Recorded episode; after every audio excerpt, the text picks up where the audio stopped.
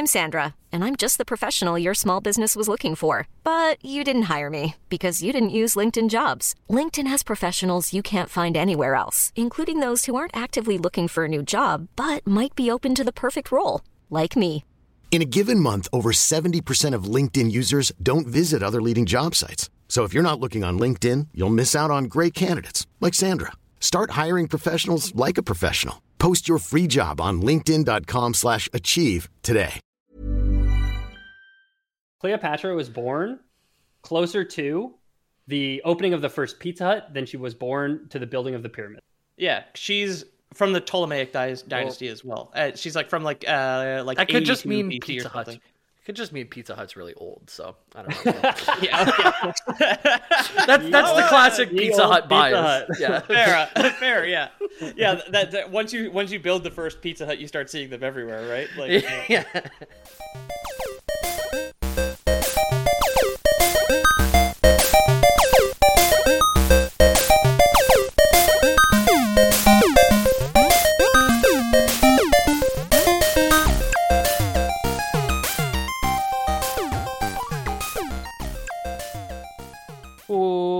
Welcome back to the internet's number one fake history podcast. I'm your host, and this is the Lore Boys. Um, with me, of course, as always, is uh, James and Peter. Hi, James Hi. and Peter. Uh, you gotta Uh, introduce yourself too, Mr. Host. Did I not say Ethan Palmer? I just said I'm your host. I'm your host, Mr. Host Host. The body of Uh, Christ in The person. host is host who hosts the most hosts. All right? Mhm. Um, yeah, we're talking uh, Elder Scrolls Six Hot Goss. Uh, this is not a lore episode. This is a gossip episode because, All right. uh, as you can tell from the subtitle, this is uh, about the Hammerfell region, XOXO Oh, cool. lore boys. Which is where we assume six takes place, correct? which is which is the leading theory on where Six takes place. So from the uh, trailer we got like years ago at this point, right? Uh, so it's it's not from the trailer. It's from one tweet. Is why we think Hammerfell. Oh. Uh, and the trailer might support it, might not. People did see the trailer and were thinking Hammerfell, but we got one other piece of info, which is, I will say, more convincing. I guess. Was the supporting evidence just a tweet of a a video of a hammer falling? Yeah. Okay. So that's a great guess, and we'll get into why that's a great guess when we get into the actual lore. Um, before we get to all that stuff, uh, a little bit of housekeeping, I guess. Uh, I don't know if we have any new patrons, Peter, but we do have a Patreon, patreon.com slash the lore boys. Uh, we do have two new patrons actually. with the show financially and get a shout out at the top of the episode by our our great co-host Peter O'Donohue over here. Hi, uh, welcome to absolutely fantastic names. Um, I want to add a tier, or I just want to add a rule to that unless your name isn't rad, you don't support us. I don't I don't know what it is, but all our patrons have very cool names. Yeah, dude. Uh, I like. I hope you're uh, a DJ or a pimp. Uh, Keegan Diamond as, yeah. and then also another one, Yoni Davis, uh, which is like uh, just another fantastic name. But yeah, thank you both. He has Keegan a patron Diamond makes me think that you could make like a, a diamond in your butt because it sounds like Kegel. For Kegel Diamond. Thank you to Kegel Diamond, new patron. Kegel Diamonds. Thank you to to Keegan Kegel Diamond, new patron and former patron now. Uh, that does sound like a product that like Gwyneth Paltrow would sell on Goop, though. Yeah, the Kegel Diamond. A Yeah. Kegel Diamond, yeah. Yeah. Because I know she does sell like some kind of egg that you're supposed to like hold in your pussy to make your like Yeah. abdominal muscles stronger. Sounds So that's the next one. Uh, she's got the jade egg, and now we're gonna have the Hey. Kegel Diamond. And Keegan Diamond, you have to tell us if you're Gwyneth Paltrow, legally speaking. You Yeah, tell us Whatever, whoever he is, he sounds very tight butthole. I'm, I'm, I'm a big fan. Yeah. We're, we're, we're, we're there for that. yeah. Um, Jesus. for any for any new listeners to the show, uh, coming here for some good old Elder Scrolls lore. We do have more of the stuff. We, you don't need to listen to those episodes before you listen to this episode, though some of them might be informative. Um, that said, they should all be linked in the description below if you're uh, keen on hearing about it. Um, if you like Elder Scrolls lore, I guess, which we all do. We, we've talked about it before, but I guess we can start the episode talking about it again. Um, our kind of experiences. I I started my Elder Scrolls love with Oblivion and then played Skyrim, and I'm a huge fan of the quote unquote series, but I've played two of the games essentially, Okay. uh, which I think Jamie has a similar ish level of experience. as me. Yeah, I watched you play Oblivion at the farm, and I've played Skyrim a lot. So that's it. Yeah. Yeah. Yeah. Yeah, I played Oblivion, which is the fourth, and then I went backwards and played Morrowind, which I still think is my favorite, uh, head and shoulders, personally. Uh, even though it uh, the gameplay is very difficult to recommend to like people with eyes. so Yeah. I- um, I- and then I recently bought Morrowind. Uh, I say recently, probably like in the last year or something. Um, You modded but it. I I've never played it because I'm like too scared of the shitty roll system, and I I tried to get mods for it, but it was just like a huge pain to get a bunch of them working, and the mod community for Morrowind's like pretty dead, uh, except it's for a 20 year old game, so yeah. except for horny mods. There's still regularly every day. There's a new like big big booby Argonian mod released. You know, new textures on Argonian nipples is released Thank every single day. But none of the so you have to you have to sort through so much like NSFW mods just to get to like make gameplay not terrible. Is it Yeah. just like one sweaty dude who's like, like so Probably. overworked? Modding that- his heart out. yeah, So you don't need to mod it for the roll system because the skill level 0 to 100 is your chance to hit. So if you just use a console like player dot set skill sword 100, you will skip the roll the, the roll chance. Okay. Okay. So you don't That's need good. to mod you don't need to mod your hit chance. You can if you're gonna cheat, you can just open the console basically to, to, to set it. Um, that's how I would uh, that's how I would grind out my um, armor stats in Morrowind. Is I would like player dot set health one million, aggro a bunch of enemies, and then like leave my house, and, just have, and just have them hit me constantly. And then when I got home, I'd, I'd level up. And I definitely told this story before, but to max out sneak, I went into like a mine early in the game, and then there's no toggle. There's no like crouch toggle in Morrowind, so I weighed down the control button with a tape measure, and I went to a party, and I was just sneaking behind a guy, and then my skill was increasing while I was like idling basically and leveling up my sneak skill. Nice. And that's that's that's an easy way to get early levels uh, in the game is to just cheese the very rudimentary AI.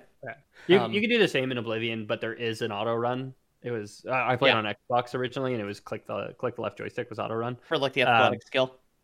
or or the sneak skill. You could just like point your character into a corner, like sneak into a shop, point your character into a corner, and like the NPCs like some NPCs just like would never move to see you, but Yeah. they'd always be like near enough that you're generating experience, and you just like leave your control there. Nice. Uh, you definitely have told that story before, and that that that very much is like old school exploits. Uh, and I'm sure the last time you told the story, I told the story about playing like The Sims One. Uh, I would leave. Uh, you know, you enter the Rosebud uh, cheat code, which gives you generates money, but it's like a thousand simoleons at a time, and you just have to like hold the enter key. so I would leave a CD on the cor- on my corner enter key, like on the old keyboards The numpad keyboards one, right? that have the numpad enter on the Yeah. very right bottom corner or whatever, and just leave that, and then just like go downstairs and watch a movie, and then come back up and, and have so many simoleons that the entire computer would lag. Like, like you could, just I'm sure- everything on the yeah. computer would be, be operating so slow. I want to tell the story about me and my stepbrother doing that with Tony Hawk Pro Skater, but I'm sure I did the last time. We're just a Yeah. bunch of old folks telling the same stories. over and Yeah. again, but- Uh, Um, with the console thing, I wanted to say something real quick. I it happened to me this week in uh, New Vegas. I opened the console by accident. I didn't know it was the tilde key. So I'm like, where the fuck? So I'm like trying to press all the buttons, and then I'm like, okay, well maybe I, I could just use the console command to get out of the console, right? So I type Mm-hmm. exit, the whole game just closes. Like fuck. That's so funny.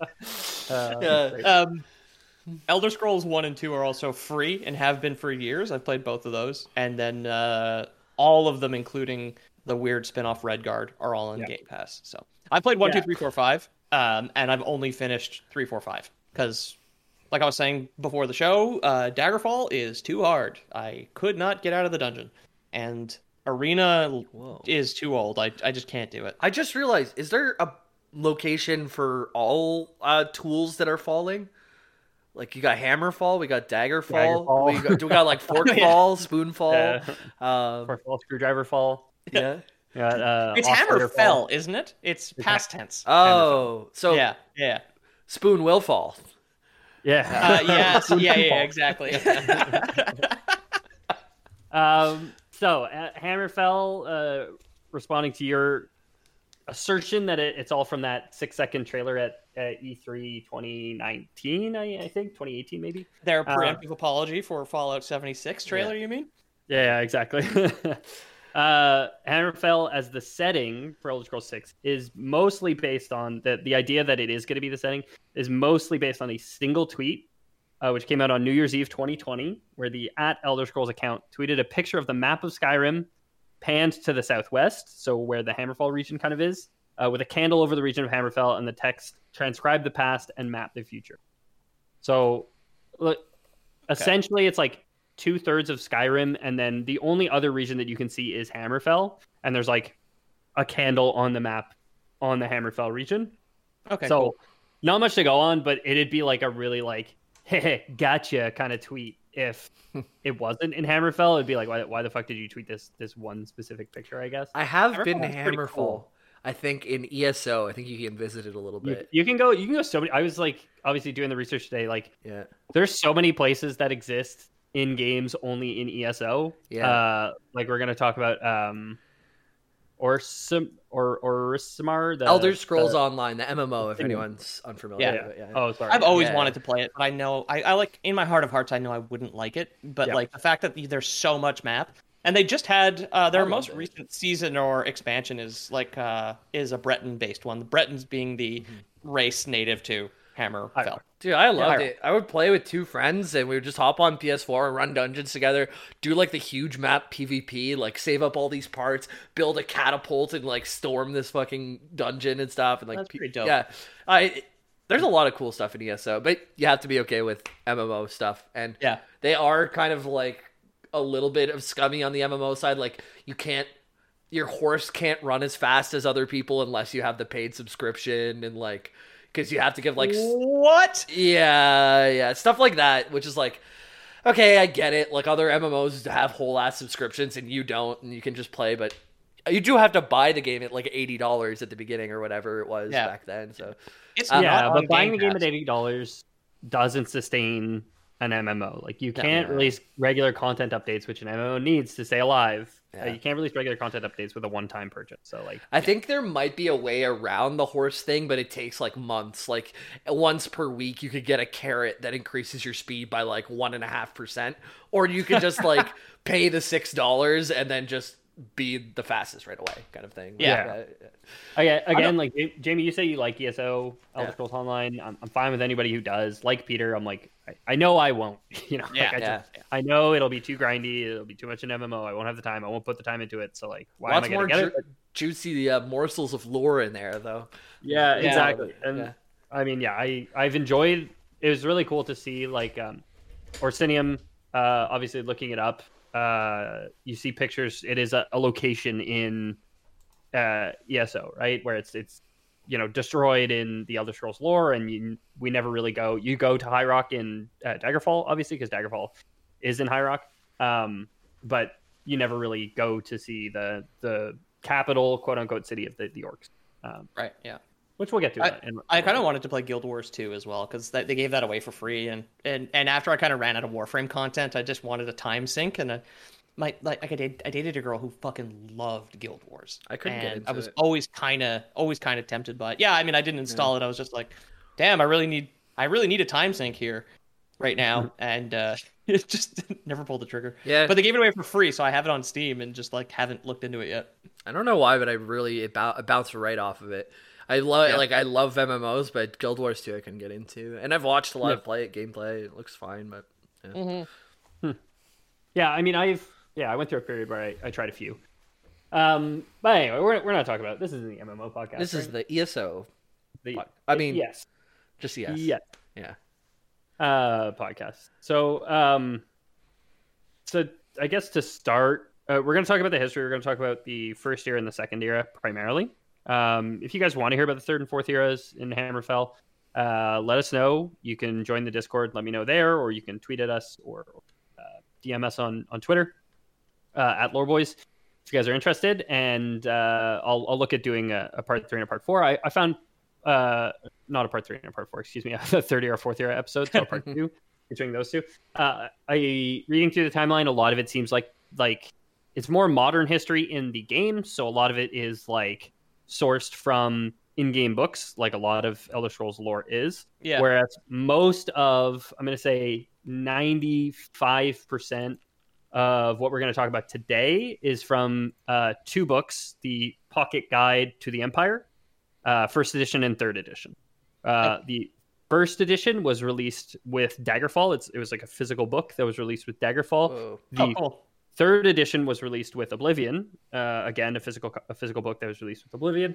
Uh, that said, there is there seems to be no second edition. Like it seems like that it's they reference a second edition at time, but there seems to be no existing second edition. Which is We like- are the second edition. we are we are the second edition. um, yeah. So most most of this content comes from from those books, which is like really fleshed out. Whereas a lot of the third and fourth era stuff comes from in game books, which aren't super fleshed out. There's a ton of them, and there's a ton of lore you can get, kind of like uh, Dark Souls lore, where it's like you can piece together a larger story based on these disparate pieces of information rather Right. than one concentrated info dump. Right. But what that ends up with with the third and fourth era that I found was it's a lot of like this battle took place on this date, and this battle took place on this date, and then this Oh, okay. person was born on this date. You know, Right. um, so I, I I think the uh, first and second age are are the more interesting ones. But if you guys again want to hear more uh, about Hammerfell specifically, then uh, crunch at us on uh, on Discord or Twitter. If you love birthdays, we'll we'll we'll tell you about them. Sure, sure. Yeah. if you if you want to hear birthdays and and death days when battles take place. then, when was uh, Uriel born? Uriel Septim. uh, I don't know. Truthfully, I'm not sure. Uh, so to start, before we get into the first era, we'll talk about, I guess, what Hammerfell, what the fuck Hammerfell is for fans of the series who don't really know. So Um, or- Skyrim, or- Skyrim cold, Hammerfell hot. yeah, I mean, they share a border, right? Like they, they, which is like funny. It, it's funny when you think about Hammerfell. Um, being located situated where it is on, on a map of Tamriel because it's clearly that like latitude lines just don't exist in, in Oh, yeah. Tamriel, right? Like Yeah. that's not how climate works there, which is f- fine and fair. It's a fantasy world. Maybe it's not a sphere. Maybe it is actually a flat Earth. And Do we you know, have controlling- do we have any biome. like deserts that like neighbor like frosty temp like is there like a desert a cold There's desert? a, there's a desert in British Columbia, dude, in Canada. Really? Like, Yeah, there's the Mexico. Alberta Badlands. It's because the Rocky Mountains trap a lot of moisture, I think. So Yeah. there's the Desert- climate. They, yeah. Rocky Deserts are Mountains, the quicker actually- picker upper. Yeah, to, to be a desert. I mean, the the world's largest desert is Antarctica, right? Yeah. Oh yeah.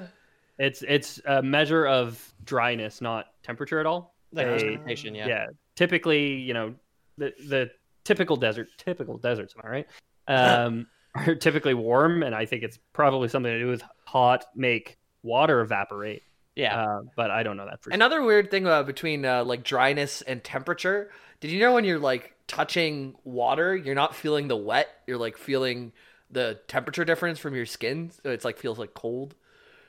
Do we have to get into it? Is water wet discussion? I, I didn't.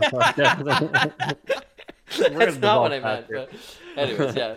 Okay. I mean, it would depend on the mountain line. So, like a, dr- a a change in climate would make sense because I'm looking at a map of Nirn right now. Um, the thing with High Rock is it's like super fucking coastal. Like most of the province appears to be. Well, it's a like- big peninsula. Is, is High Rock. Yeah, right? exactly. Like mo- most of the province. Yeah, sorry, Hammerfell and High Rock. I got I got mixed up there uh, earlier. But like, High Rock is is like mostly coastline, so it would probably be quite humid um, in comparison. But it is like yeah, like parallel with Skyrim, which is a icy wasteland, right? Right. So And, and Hammerfell, like I just said, it was hot, but it is like straight up desert area, right?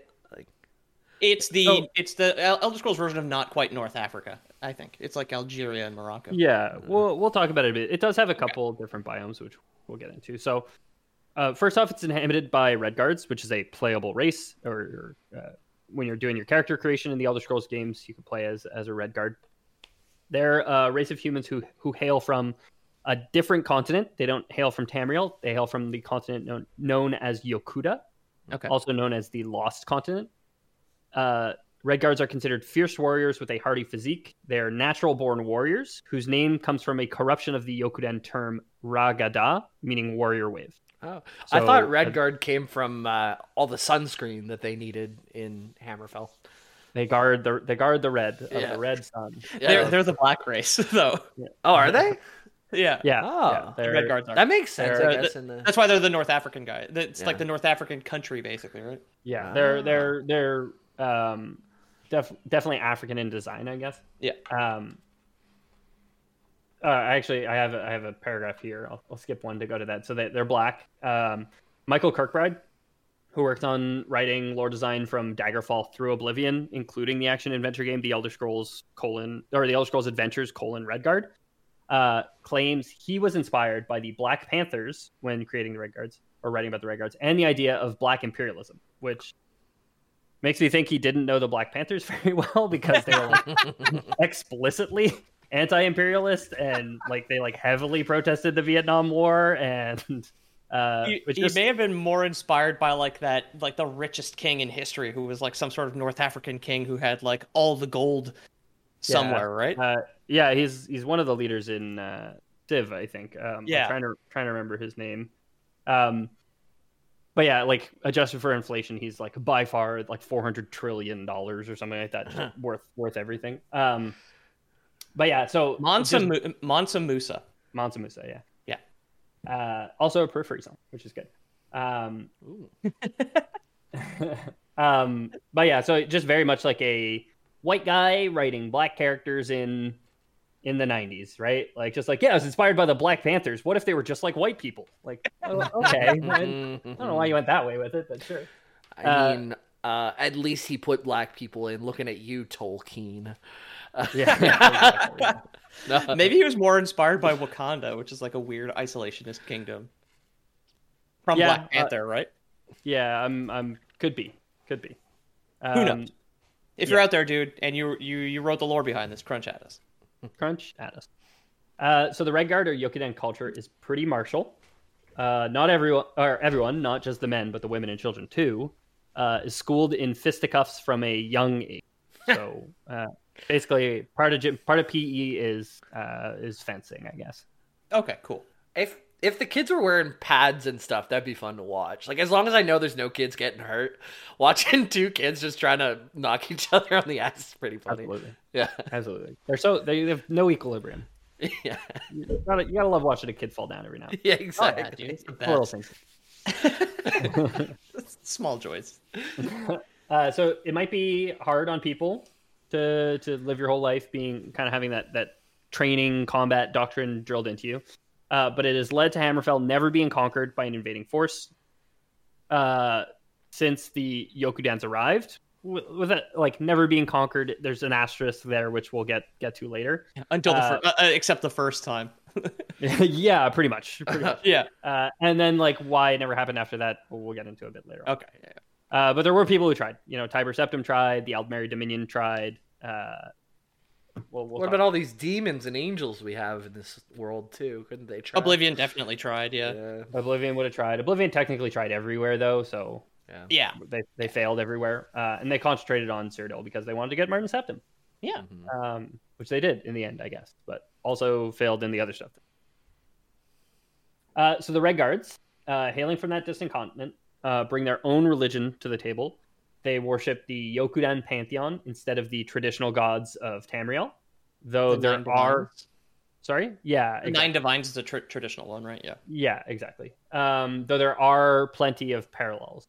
Um, so the Sak- Sakatal, for example, is the Yokudan god of everything. Uh, he merges the concepts of Anu and Padomay, uh, the two executive gods who created the beings like Anuiel and Sith. So Right, those okay. are listen to our I think very first ever Elder Scrolls episode, the creation myth. Yeah. I talk a lot about Anu and Padomay, and it's the forces of light and dark in the universe. Um, That was Sakatal- recorded in my apartment. How long ago was that? Holy. for sure. Fuck, like I don't know if we half had three mics at the time. We might have still been rocking two mics, but I think we Yeah. had three at the time. Hey, look, if you're gonna go back and play old Elder Scrolls games, which you should, uh, I, uh, there's a warning. It's just like, hey, the quality might not be what you're used to. Same if you're gonna listen to one of our old episodes. Yeah, we need the modding community to step up to fix our old episodes. yeah, And yeah, give me and give me massive boobs. Yeah, exactly. We need a big. There's just one guy that keeps releasing like every six months. It's a big titty Ethan mod, and I don't know why. I'm not. Compl- I'm not complaining, but I don't know why. Um, so Sakatal uh, also mimics uh, the very well known in popular culture Alduin world eater. Oh, yes. Um, Sakatal is said to devour the world at the end of time before birthing it anew and restarting the cycle, which is a pretty common uh, concept in Elder Scrolls mythos, uh, especially it's with the Alduin. plot of Skyrim is to stop that from happening, right? Yeah. You know, like it, it's happened forever for all eternity and will will still happen. To, you don't stop it from happening. You delay it from happening. Yeah. right? Yeah, I, I love that ending. Yeah, Yeah, kick the can down the road is is Yeah. the the uh, moral of Skyrim, I guess. yeah. Yeah. Skyrim in Skyrim, you basically just play Al Gore, and the entire thing is like fantasy, inconvenient truth. It's just like I don't know, I don't fix anything, but yeah, maybe, maybe Yeah. delayed it a bit. don't you go Yeah. back in time and then realize that you you are like they just kicked the can to you, basically? Yeah, yeah, that's Yeah, that's where you get the the shout that you need to make Dragonrend. I think. right, Force them to the ground. Yeah, yeah, yeah. right. Yeah, it's uh, it's you go back in time to confront a previous Al Gore who had a different, who had the, the exact same warning. Oh man! Yeah. And then when you do the dragon, I remember I was playing in VR, and you have to go up into like there's a balcony area uh, in one of the like Thane's back the back of their castle or whatever. Yeah, Yeah. In uh, in Jarl uh, Whiterun. Balgruuf. Yeah. yeah, all yeah. And I had to call down uh, a dragon that's flying by, and for whatever reason, he like came down and he grabbed a dude and like flipped him into the air. And in VR, I just saw the guy next to me like like going flying into the air and then come down and smash, and it was so funny. Amazing. um, so yeah, if you if you want to hear more about, I guess the the gods specifically, we have an episode on them. But just know that the red guards they re- they worship their own pantheon. It's not a one to one. There is some crossover, but they do seem to have a unique system of, of worship. Uh, a lot of gods- classical mythology has that. Like, there's a lot of parallels between Christianity and Egypt and Greek and Roman, and just despite the like some differences between all of them, right? Yeah, I mean, I have a I have a um, book on the con- it's like all the constellations or or a lot of the more popular constellations, and it it tells you the classic uh, like myths that are tied to those constellations. Cool. Okay. yeah. Um, and there's one that's uh, that talks about in Iraq, uh, in ancient Iraq, like Mesopotamia, basically. Um, there was this myth of uh, the gods were hanging out in the city, and uh, they knew they decided to epically prank the mortals and bring a, a massive flood. But one of the gods like liked one of the mortals and tipped him off, and so he built a big ark and like brought everybody from the city onto the ark. And it's like, okay. oh, Yeah. this, this sounds like a fucking Yeah. familiar story, huh? But like Yeah. tot- totally unique to Christianity. I like when bet. they modded the the stars to have the big titty Ethan, the big nipper. Oh yeah. uh, yeah. I was gonna mean- say, I was like, I like the big titty Noah mod, but that's even better. Can we get a big titty Noah as uh, episode art this week, huh, Pete? I'll big titty. Noah with a bunch of big titty animals, big titty giraffe. Big I don't think we have any big titty things, so that we need at least one for the emotes, right? We need a booba. I mean, yeah. yeah, but like it's because when I draw when I draw like some of the female characters like Liliana and whatnot from like Magic primarily, is I try to be respectful. of course. Where are her I, I do organs? appreciate it, but you don't have to be respectful with Noah, dude. yeah, you're right. Yeah, yeah. The guy lived over a thousand years. Like he's he's seen he's seen it all. Am I right? um. So anyway, Hammerfell itself ranges from tropical to arid, uh, and features a wide range of Minecraft biomes like jungle, desert, mountain, grassland. Uh, one of the most notable locations that J- Jamie called out in Hammerfell uh, is the desert, known as the Alik'r Desert. Uh, it takes up a huge swath of the country's western edge and is one of the most hostile and inhospitable places in all of Tamriel. I posted a and- picture in the boys. It looks fucking badass. There's there's like castles and like big uh, swooping rock arches and vultures and people uh, wearing like stuff over their heads to protect themselves from the sun on horses Yeah. and Yeah.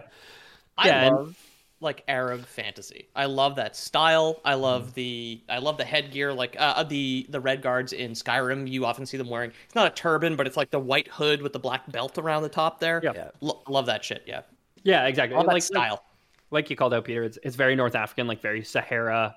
Yeah. Very like these people who are are driven to um, surviving in the desert, right? They call all the white guys my friend, obviously, right? Yeah, exactly. Uh, so we could dive into the history.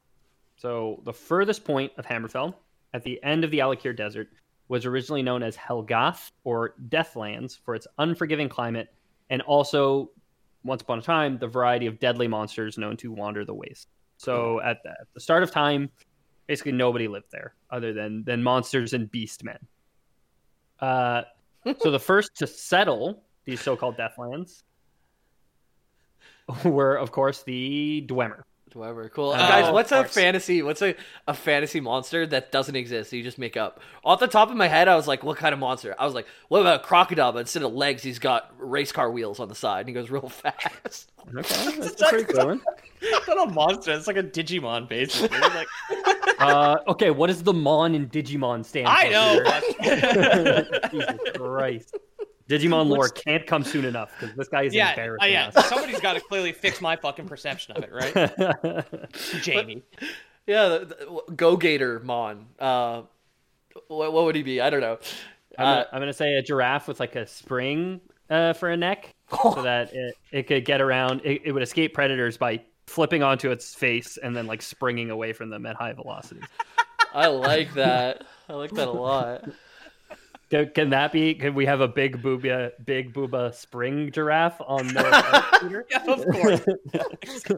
Someone's gonna look at that picture and just be like, "Elder Scrolls lore, what the fuck am I looking at?" Okay, so these all exist out in the Deathlands, of course. Yeah. Yeah, Yeah, exactly, exactly. yeah. Various Uh, the first- species of hostile big titty monsters. Yeah, exactly. Uh, the first to settle these big, big titty uh, wheel crocodiles and spring giraffe. uh, the first to settle these so-called Deathlands were the Dwemer. Uh, listen to our Morrowind episode if you want to learn a lot about the Dwemer. We talk about them. Uh, Croc- yeah, Movie. still one of my favorite artworks too, and one of Uh, my favorite episodes to put together was the one on the Dwemer. Yep. Yeah.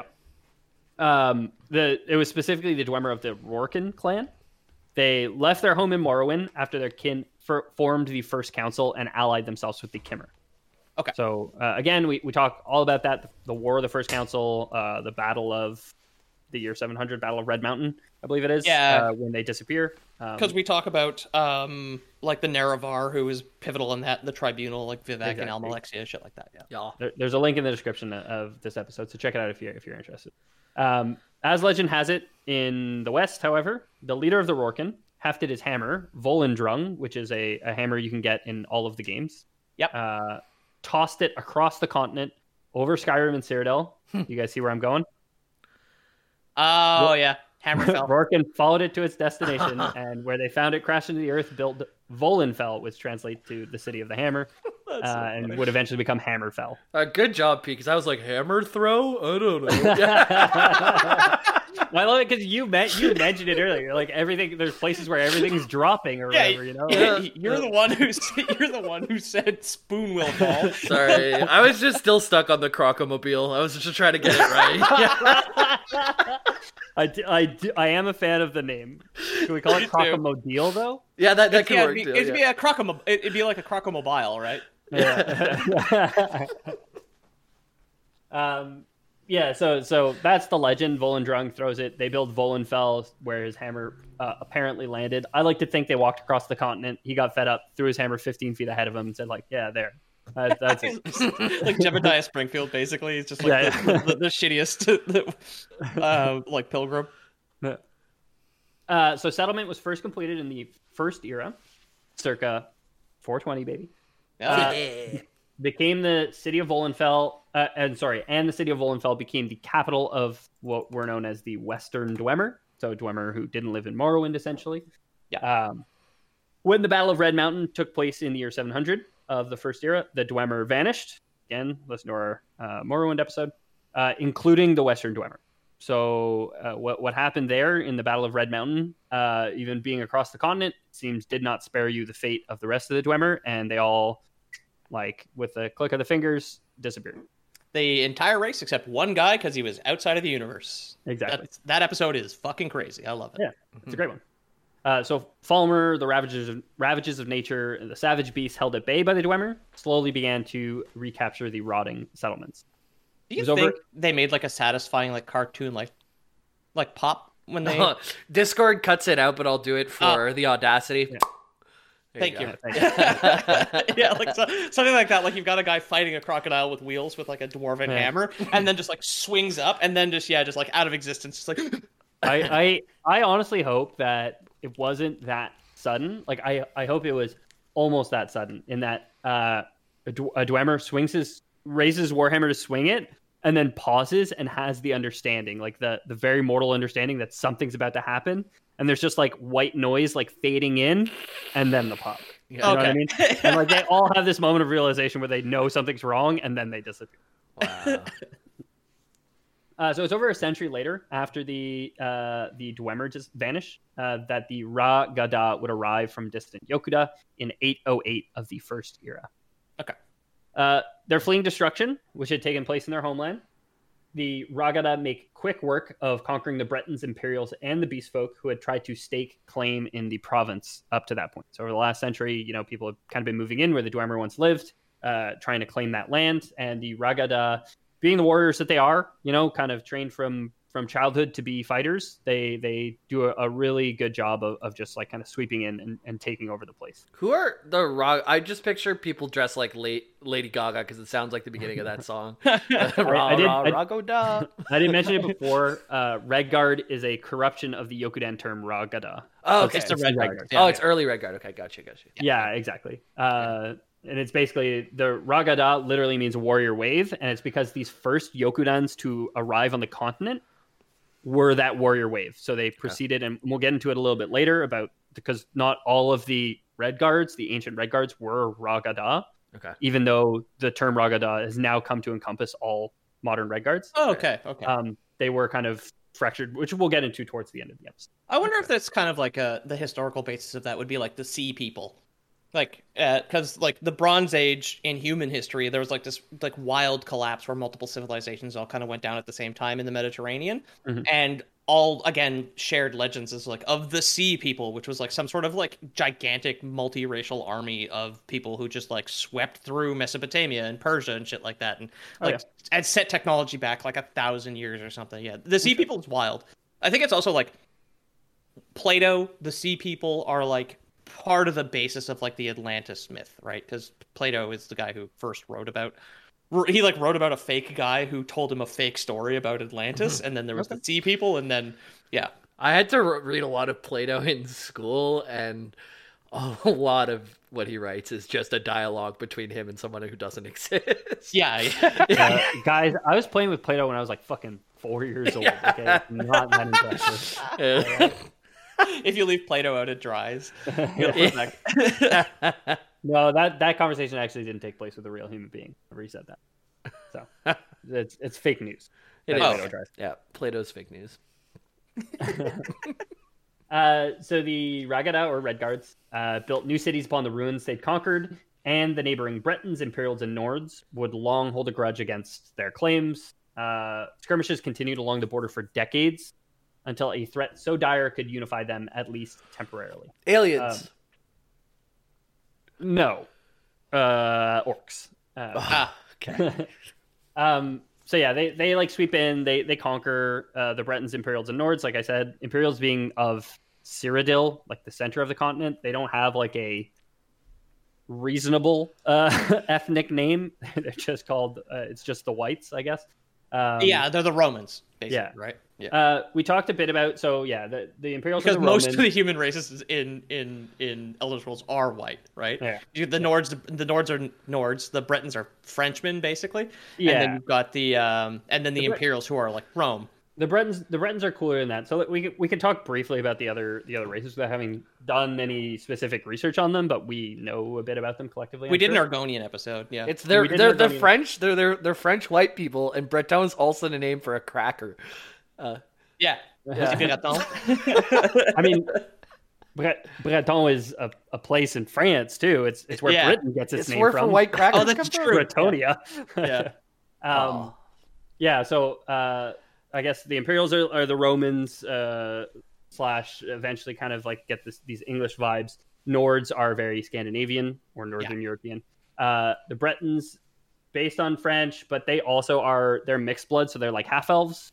They're descended from the Aldmeri mixing with humans, early humans. I think. Cool, yeah. They're my favorite. They're when I if I ever play a human in an Elder Scrolls game, I always play a Breton because they're the magically inclined ones. I find them very interesting. Oh yeah. and it's it's the elf blood in them. Like they, you say, whenever you play a human, they're not really human. They're they're half elf. They're Métis to go with the French thing.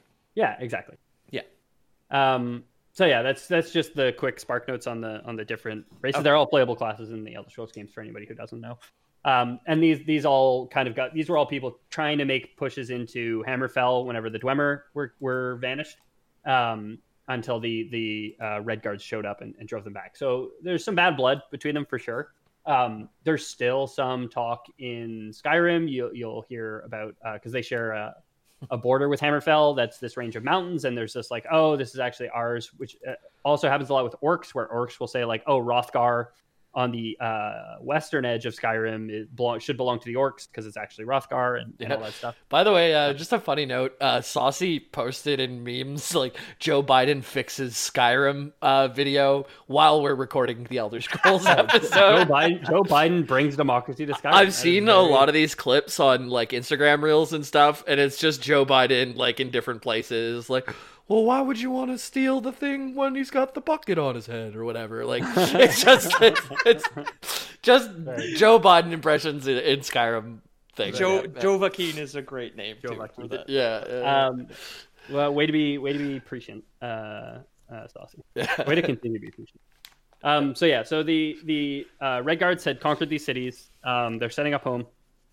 Uh, they're battling on the skirm- on the borders. They're skirmishing on the borders with these different uh, factions until in the province of High Rock, home of the Bretons, there was a festering problem that kind of came to a head. So once upon a time, there was an old, Aldmeri leader known as Trinimac, uh, who I'm sure we talked about, but I could not find which episode we talked about it on. It would have been, I think, uh, the definitely probably the still the dwarf one because uh, uh oh no, it's Kagrenac. Never mind. Excuse me. Kagrenac's Yeah. rules is to use is for the heart. Never mind. You've had I want to communion I wanna crackers, say it was the but I want to say it was the Daedra episode, but I couldn't find it. yeah, Okay. you've had communion crackers. But why don't you step this up to Trinimac, the first holy Yeah. trinity, mac and cheese, Uh, and you get a little scoop uh, right from the pasta. in the front. That'd be good, you don't use milk; you use holy water. of course. Uh, Yeah, yeah, yeah. Uh, so there's this Aldmeri leader. The Aldmeri were like ancient elves, of which uh, uh, all elves descended, and the Aldmeri eventually become the High Elves. Um, but all the elf races, uh, including the the Dark Elves, the Orcs, um, are also considered Mer. The Um, Orsimer. Yeah, exactly. They, so they all descend from this one race of elf. The Ald- Aldmeri are the High Elves that descended from them, uh, who were probably originally like closest in, in bloodline, I guess. Mer- Uh, I guess one of their leaders. Skyrim, the like the racial purity bad guy elves are the Aldmeri Dominion, right? Yeah, exactly. And they're they they're bad guys throughout the series, the Aldmeri Dominion. Like they're always persistently like very eugenics, very you know racial superiority, all this stuff. Yeah, the the guy who led the Mythic Dawn, I think, is a high elf as well in Oblivion, whatever his name is. I can't remember. yeah. remember. I'm not gonna remember, but yeah, Yeah. uh, they are consistently bad guys. The the uh, Aldmeri Dominion. Um, so one of the, this Aldmeri leader, not necessarily of the Aldmeri Dominion, of this like racial purity group uh, known as Trinimac, uh, gets devoured by the Daedric prince Boethiah. Cool. Uh, Nice. It corrupts him into a new Daedric prince, Malacath. Right. Oh. yeah. I, you because we have an episode about the Daedra. The, the Daedra. You've definitely talked about that. And I, I just control F and I couldn't find it in that episode. So I, I don't know. I don't know where we talked about it. We talked about it somewhere, but uh, Okay. Yeah. Uh, anyway, just yeah, so he's uh, corrupted into the new Daedric prince Malacath. Peter, you may know. Jamie, do you know what Malacath's deal is? I do. Yeah. I know how to spell it. He's, He's, he's the leader of the orcs. He's like the, Oh. the Daedric prince worshipped by the orcs because the followers of Trinimac were likewise corrupted and became known as Orsimer. Doesn't or he get the two-handed um mace that we just talked about in Hammerfell? I thought Uh, in Skyrim, Vol- Volendrung's not the mace. The mace is from Molag Bal. Molag Bal. What what's the weapon that you get from Malacath in Skyrim? Because that that would be. I my think it is. Volendrung. It's the hammer. It is the hammer, It's, right? a ham- it's a hammer that fell. Yeah. okay, the hammer that fell. This comes from Malacath. Yeah. Malacath gets a hold of it eventually. Yeah. I don't know. I couldn't tell you, but um, I I want to say like you go to like an orc stronghold where Yeah. his thing is right. And you talk to him like in a cave or something, and you get a. I do remember going to the stronghold because I did that part on stream during our extra life thing like years ago when you were still living in Montreal, Ethan. But uh, Yeah, I pulled him up. Uh, he has a shrine in Fallowstone Cave, as well as altars in various orc strongholds in Skyrim. It's Malacath the Daedric Prince. Um, yeah, and you get Volendrung from him. Uh, yeah, you get Volendrung from him. It's uh, it's a spooky looking hammer. It like drains stamina or some shit. Yeah. So at some point, um, this guy Trinimac becomes Malacath, and his followers, people who who liked him, uh, get corrupted as well, become known as Orsimer or Orcs, another playable class in Skyrim. Yep. Um, They, got they s- are I love their Sorry? their pass. Uh, sorry, I love their uh, their racial in Skyrim. It's fun. You get to go like berserking, take half damage, do double damage. Yeah. yeah, it's fun. Uh, I I play a lot of orcs in, in Skyrim because uh, and and Oblivion for that matter because I I'm a big fan of give me big big hammer I, I run and smash my- Yeah. my style. So, Yeah, um, yeah, so they don't necessarily have a nation, right? They were kind of spread out. There was like followers of Trinimac all over the place. There wasn't like a concentrated army necessarily anywhere. Um, so there's just like one day all these like orcs just kind of like chilling, you know. And in some places they're pariahs and they're kind of kicked out and they have to find settlements. In most places they're kind of like that. Um, but they don't have necessarily like a home. But one of their their biggest concentrations is in northeastern High Rock in the city of Orsinium, which gets founded there. And this is like the orcs make a claim on High Rock. Uh, High Rock is interesting. Um, there's like a uh, there's a saying, or there was a saying in High Rock once upon a time, like pre Daggerfall, which was uh, go find a new hill, become a new king, because Okay, basic cool. it was like so split up into like a million fiefdoms, and there was no centralized government at all.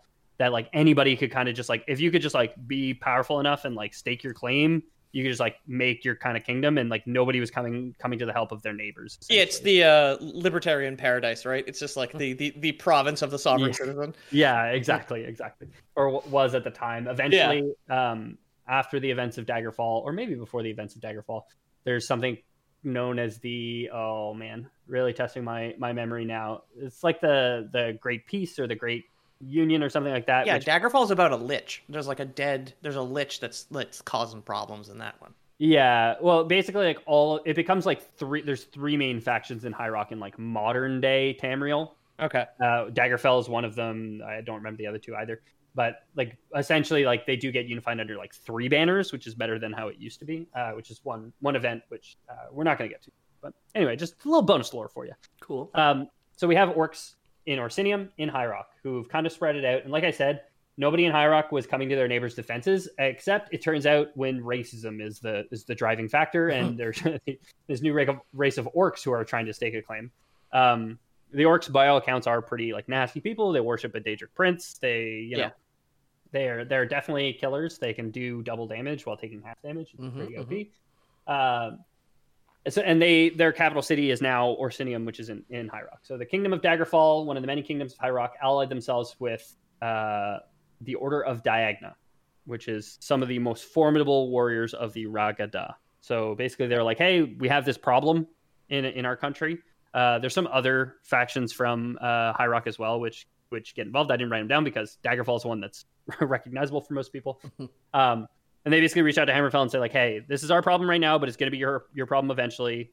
Help us out. We'll stop contesting claims for your border. Like, you guys can have your border. You know, the northern city of Sentinel is yours. We'll stop invading. You know, uh, for the future if you guys help us out with this orc problem."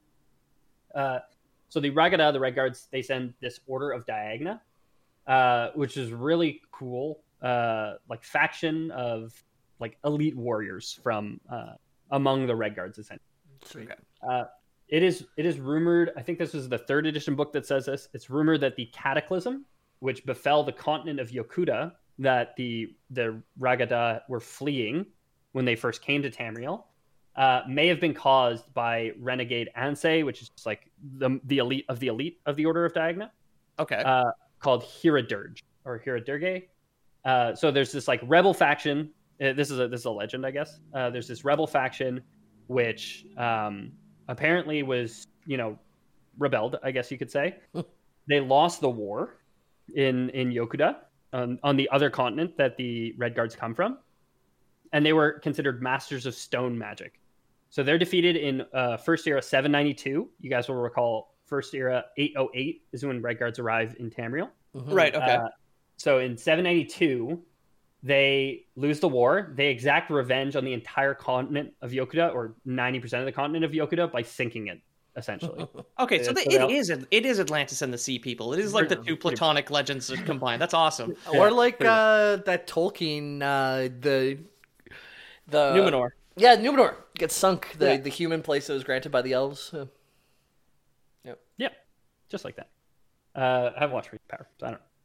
Uh, I mean, it's in the Silmarillion, I think, Yeah. or I like Lost haven't read the. Silmarillion either. Believe Oh, me. okay. Dude, he calls himself a lore boy. He hasn't read the Silmarillion. I don't think any of us have read the. I'm asking. I have not. I'm asking for receipts here, Paul.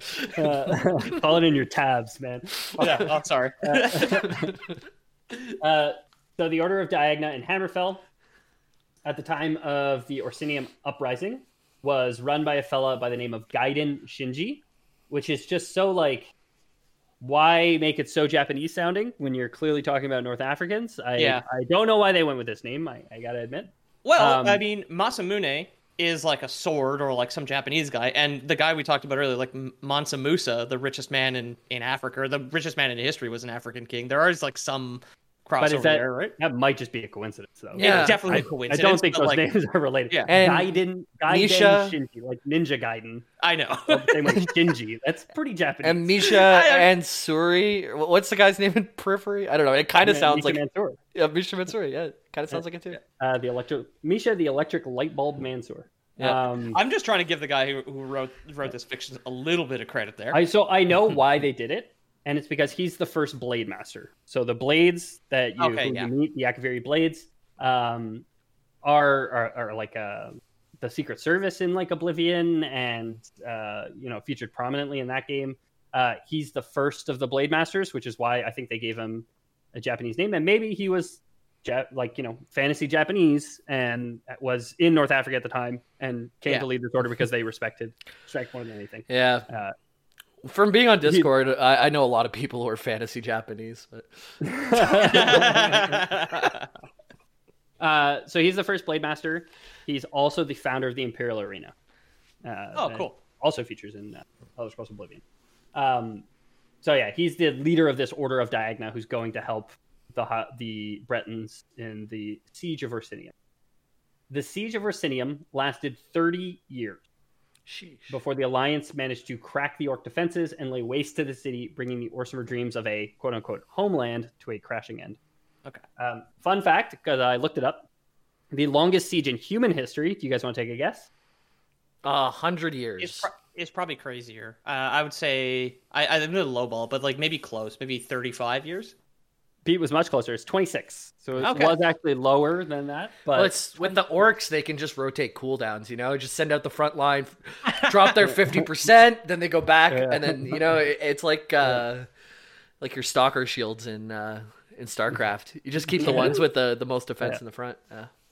Can you imagine being laid siege to for 26 years? Like how much stuff they Yeah. had stored to Everybody- that long? Everybody has eaten like a rat at this point. Like after twenty six Yeah. years. Like, Oh, no, no, no, yeah. I mean, I mean, I, I- mean, like year 24, you're eating your kids, but like to make there it has to be, there would have had to be like breaks in the siege and like supplies got through, right? Like you don't Yeah. last 26 years on uh, on stale water. Uh, it was the siege of Ceuta. If anyone wants to look it up, it was between Spain and Morocco, where Spain, modern day Spain, if you look at like northern Morocco, like northern, northern, northern, They're like Morocco, 100 feet apart. It's the Strait of Gibraltar. right? Yeah, exactly. So Yeah. right south of the Strait of Gibraltar, there's like a the city of Ceuta, which is a Spanish city just on Moroccan soil, essentially, uh, which is where this siege took place. Wow. cool.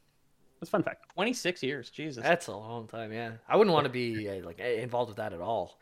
It just seems it, either side of it just seems like way too long. Yeah. Yeah. Um, So the fact of the siege of Orsinium was wider spread than just killing out the orc spirit. It also improved diplomacy for Hammerfell and its neighbors. Uh, so again, they said like, "Hey, we'll stop disputing the border. We'll, uh, you know, acknowledge your border and your, your stake to claim if you help us with Orsinium," which which worked, and it worked well in uh, in um, the Redguard's favor, uh, even extending more broadly to you know the Imperials and the Nords were probably less willing to pick fights with Redguards if they also had the Bretons kind of backing them up, right? Yeah, yeah. Um, so trade flourishes, uh, borders are opened, and the Ragada even aid their neighbors in other conflicts.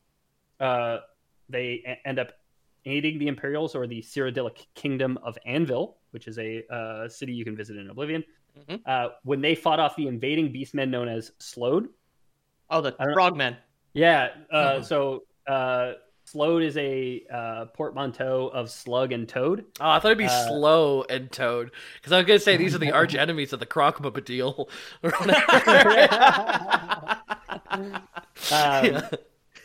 So I, I would love. I think we could. I think I could stretch a, a whole episode on the Sload, uh, which I'd be much more interested in doing than Yes. third and fourth year Hammerfell. If you guys, Yeah. Yes. if you listeners want to hear it, uh, if not, if I can't fit just the Sload, I'll add some other Beastmen in there because there are other Beastmen in the uh, in, in the Tamriel lore, I guess. Yeah, there's two playable ones, and then we have an episode on the Argonian, but there's also the Khajiit, which are kitty cats, and then uh, there's a bunch of other kind of bizarre beast people Yeah. all over the place, right? Yeah, the Sload are super cool. They're based on like the idea of like sentient coral reefs.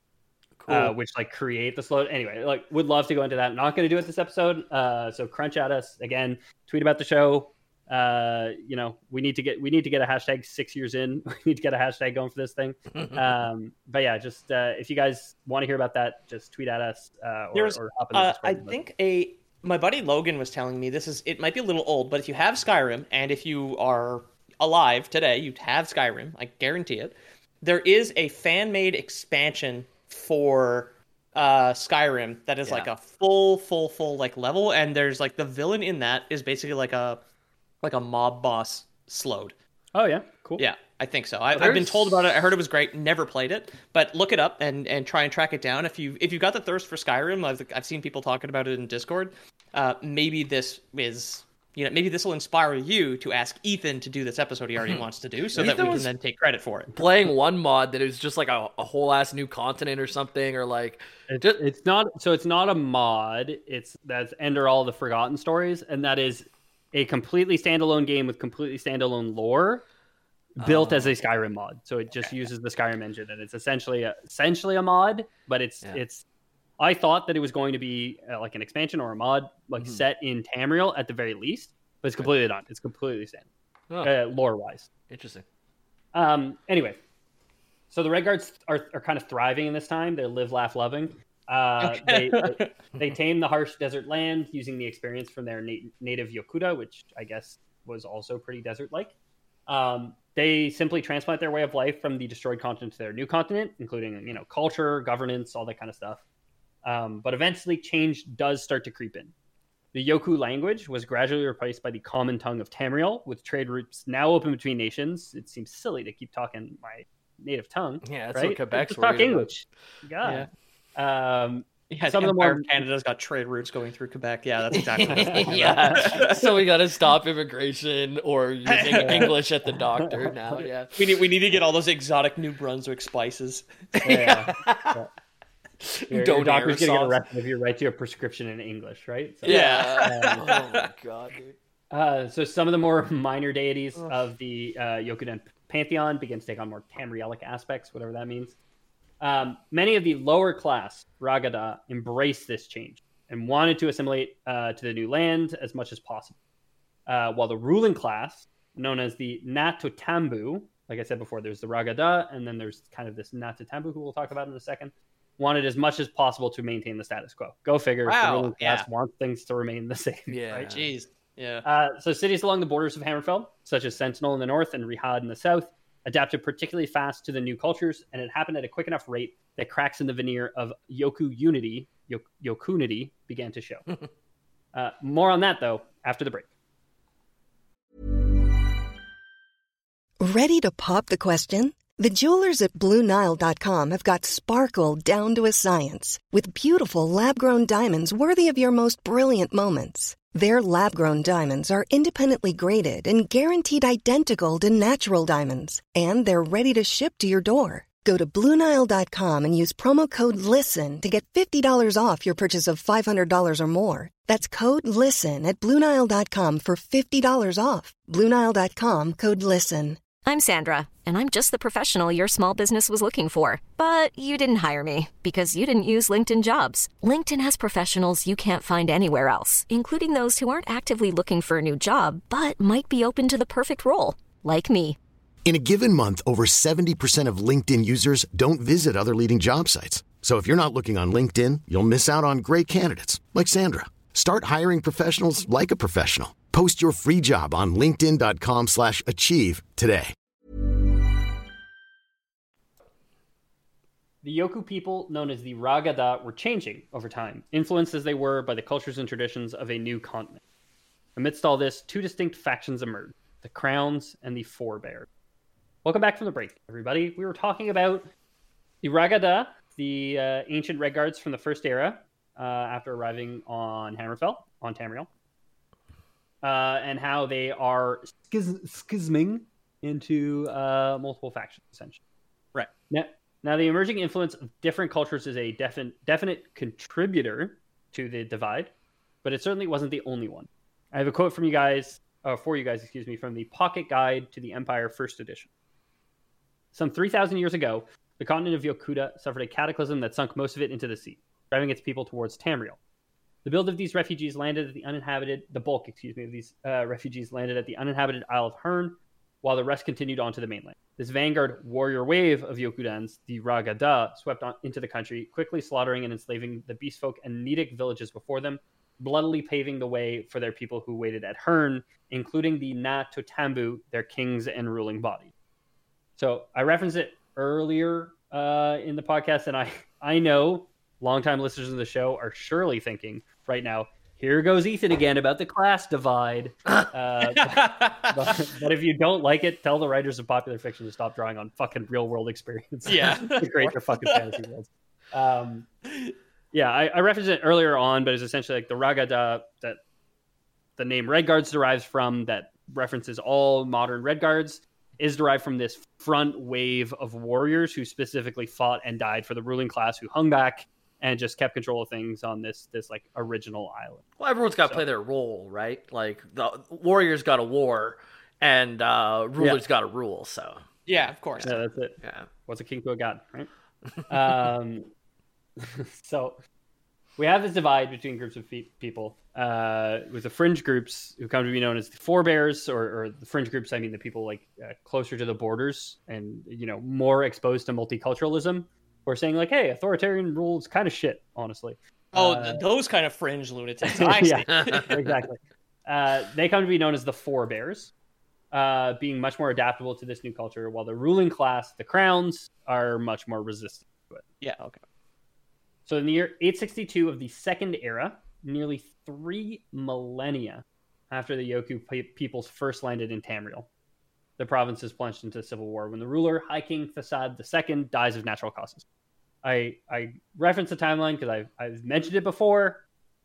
Fantasy writers, a thousand years is too long. Yeah. it's too, too long for it to, to bridge any two events. Like you, you can't, you know, like they're not the Yoku people anymore. They're not the Red Guards anymore. They're just they're completely different. But yeah. I had that Um, same problem with Skyrim. Skyrim is 200 years after Oblivion, and nothing has changed, and it does Yeah. not make any sense at all. Whereas at least like Morrowind and Oblivion are like five, six years apart, so it makes sense that everyone is still like banging rocks together and fighting with swords. And Yeah. 200 years later, nothing. What was no, not happening? even crossbows. They don't even have fucking crossbows yet.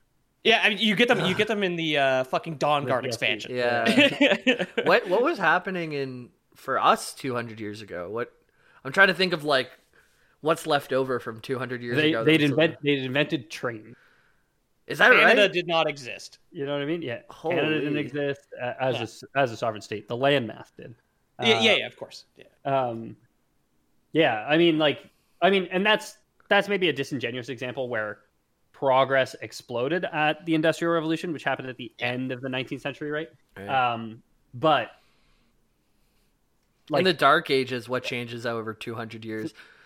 th- yeah, three thousand years is like is is huge. That's a right. lot. Like that's that that's the Dark Ages. That's the Dark Ages to like early Egypt. You know what I mean? Like that's Yeah.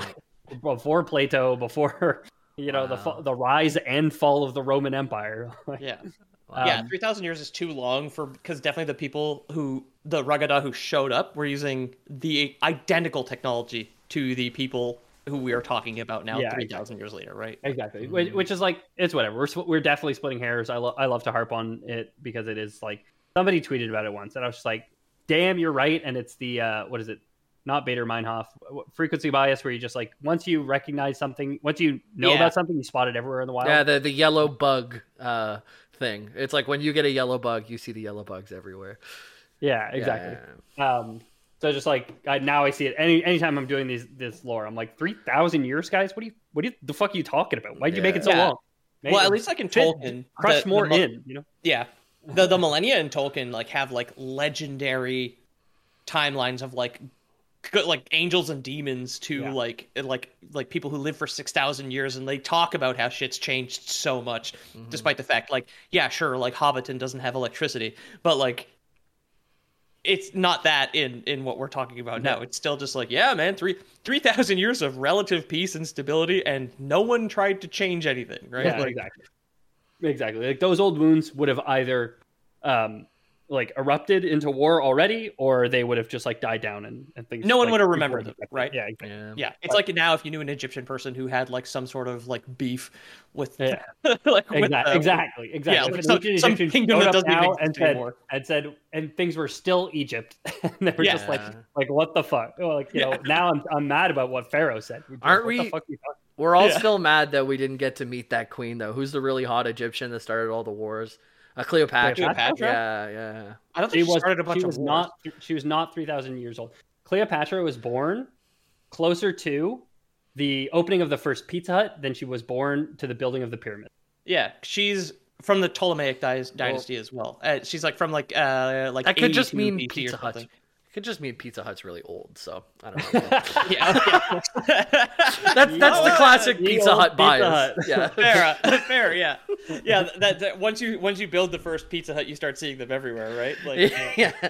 I i love that joke so much jamie because i almost tried to refute you and then was like what like what, what, why am i why am i trying to prove him wrong on this one no, Jamie. Yeah, no jamie italy didn't get fucking tomatoes until the 17th century okay so it can't be that old I got I got pizza box right next to me. I ate five eighths of a pizza after going to the bar last night, but not Pizza oh, Hut. Oh, good. Not a lot of Pizza Hut around here, but You got No. pizza, pizza. they're coming back pizza hut's making a resurgence in canada I've heard that. They got, yeah, the Pizza Hut bought out all the double pizzas. A, a That's true. There is thing. one across the street that I've Yeah. never been to. because we have like, he's like, oh, they're making a resurgence. Oh yeah, there's one across the street. Yeah, exactly. Yeah. Well, my eyes just ricochet off it, right? Like, clearly. It's funny because we have Pizza Pizza, which is like all across Canada or whatever, and then we have Double Pizza, which was only Quebec, which is clearly just Pizza Pizza but said a different way. But I mean, to be fair, Pizza Pizza was the Little, Little Caesars mascot slogan. He would say Pizza Pizza. yeah, oh does. yeah, Yeah. well that's not Um, very a clever one. Yeah, and you'd recognize him because his rival Mark Anthony was banging Cleopatra. yeah. Exactly. If you if you group up with Little Caesar, then you can enslave Benny later in the game if you want. Yeah, or yeah. whatever. yeah, I you think got, that like, was all in the, the bonus. senators cut, like ripping a pizza apart on the steps yeah, of the yeah, Senate. and he says, he says, courier, courier. Um, so we've got 862, Second Era, High King Thassad II, the, the High King of the Red Guards, dies of natural causes. The forebears take this opportunity to take some power back. They make a play, a control of at least their own tribal districts. So at least like Sentinel and Rihad, they say like we're we're claiming these in, in the name of the forebears. We're no longer Red Guards, you know. Um, and I think the three thousand years does a good job explaining like they're no longer like that warrior wave necessarily, where like all the warriors were of this of this group. Um, plenty of the crowns are, are pretty capable at fighting. So the civil war is, is pretty messy. Um, Prince A'tor, the son of Thassad, does not make it easy for the forebears. He leads the crown forces against the rebels, using his own superior resources, positioning because they're kind of like clumped up in the middle of the country, while Mhm. the other groups are kind of like at the fringe. So it's like we've got you surrounded, but not with many people, right? Um, They've got the numbers, they've got the positioning. They they kind of start crush. They're crushing the rebellion uh, Yes. when a deal when a deal is made. The forebears, with their backs against the wall, did what they were known to do. They turned outside of Hammerfell. The continent at this point is broken into many, many very small factions. Uh, most regions you may know from the game were merely small kingdoms who all share borders. Skyrim is the easy example to go to because, like Peter said, you're you have one. If you didn't, if you don't know you own a copy of Skyrim, you do own a copy of. Skyrim. Yeah, you do. I I own no, jo- I no joke own the uh, regular edition of Skyrim and the special edition of Skyrim, and I never bought the special edition of Skyrim. It just showed up in my Steam one day. and I have no idea from where. I have I no have- idea from where. I have all the DLCs and I got it someday, and I don't know where from. I didn't. I have buy a long lost copy of Skyrim on an old Steam account. I have it on uh, PlayStation. I have it on PlayStation VR. Uh, and the one that I got from my old old one is like I was talking to when Skyrim just came out. I was talking with it, someone at a bar because I'd watched streams, and he's like, "Oh, you should bring your laptop over. We'll play together." And he's like. Uh, then I was like, oh well, I don't actually have the game because I, I can't afford it right now. And he, he smacked forty dollars in my hand. He's like, you go home and you buy Skyrim. I think I've told this story before, but I did. I went, true to my word. I went home and I bought Skyrim. It was on sale for forty dollars. And uh, shout out I've to you, Ziggy. Before, but it's a very good story. Yeah. Uh, so, so Skyrim, for example, I mean, you know, there's the there's Markarth, there's uh, Whiterun, there's you know all these different cities or whatever. Uh, it wouldn't have been Skyrim like a unified Skyrim. It would have just been like these kind of like different little city factions. Well, there's Uh, like some guy. There was like uh, I don't remember his name. There was some like legendary figure who unified Skyrim, right? Yeah, exactly. The uh, the Nobunaga of the Vikings, basically. Exactly. We're we're pre-unification. Skyrim unification. We're pre-unification of pretty much any any of the the, the Right. Nations that you know. Um, the only exception uh, at the time uh, is the um, the Isles of Elsewhere. The Aldmeri Dominion is making moves with the High Elves and forming like a, a rather big nation of multiple nations, uh, and the uh, Imperials of Cyrodiil. So for a long time, they've been ruled by Akaviri potentates. Potentate is a name for like just a, an absolute monarch, like a, Okay. uh, an authoritarian ruler, essentially. And the Akaviri are um, like they're from a different continent, the continent of Akavir. They came here for kind of unknown reasons. Reasons they're really like cloaked in mystery, kind of uh, pseudo humans. Are they the samurai sort Yeah. of styled ones? Because I know like the katanas are all like Akaviri blades, and then like the blades themselves are like a combination of like red guard warriors with Akaviri gear, right? Which you've got the katana and the kind of like I don't know how to describe it, but like the like lateral slats of iron armor, right? Kind of like Yeah. a samurai would have. So really, really not much is known about them. So they built like uh, they invaded they invaded Tamriel at some point. They built uh, what is it Sky Sky Haven Temple, I Mhm. think it's called, uh, which is in Skyrim. Uh, but like, and they they did it is that styling, which the fact that the guy's name is Gaijin Shinji, who led Yeah. the Order of Di- Di- Dianga. I'm not I'm not, I'm not even gonna remember what it is right now. Diagna, excuse me.